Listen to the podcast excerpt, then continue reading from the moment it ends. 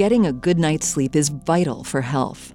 Chronic lack of sleep is involved in causing all sorts of adverse outcomes, including less occupational success, psychological instability, lower happiness levels, being overweight, diabetes, cardiovascular disease, and a shorter lifespan.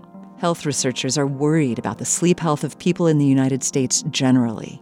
More than one in three U.S. adults sleep fewer than seven hours per night, the minimum recommended by the American Academy of Sleep Medicine. In 2020, a group of health researchers published a review summarizing data from many studies showing a relationship between wealth inequality and racial inequality and sleep problems in United States residents.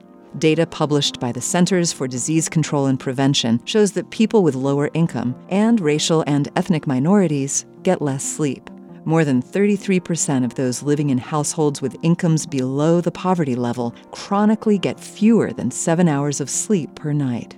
This sleep gap is due to a complex system of disadvantages. People who work multiple jobs are 61% more likely to sleep fewer than six hours on a weeknight because of the time spent at work and commuting between jobs. High housing prices in urban centers push lower income people farther out from those centers, forcing them to spend more time commuting to work. The stresses of food insecurity, discrimination, and unfavorable neighborhood characteristics play a role too. The researchers argue that sleep health is not simply a matter of individual choice, but involves multiple levels of influence, from interpersonal factors to community influences to the broader society. This moment of science comes from Indiana University.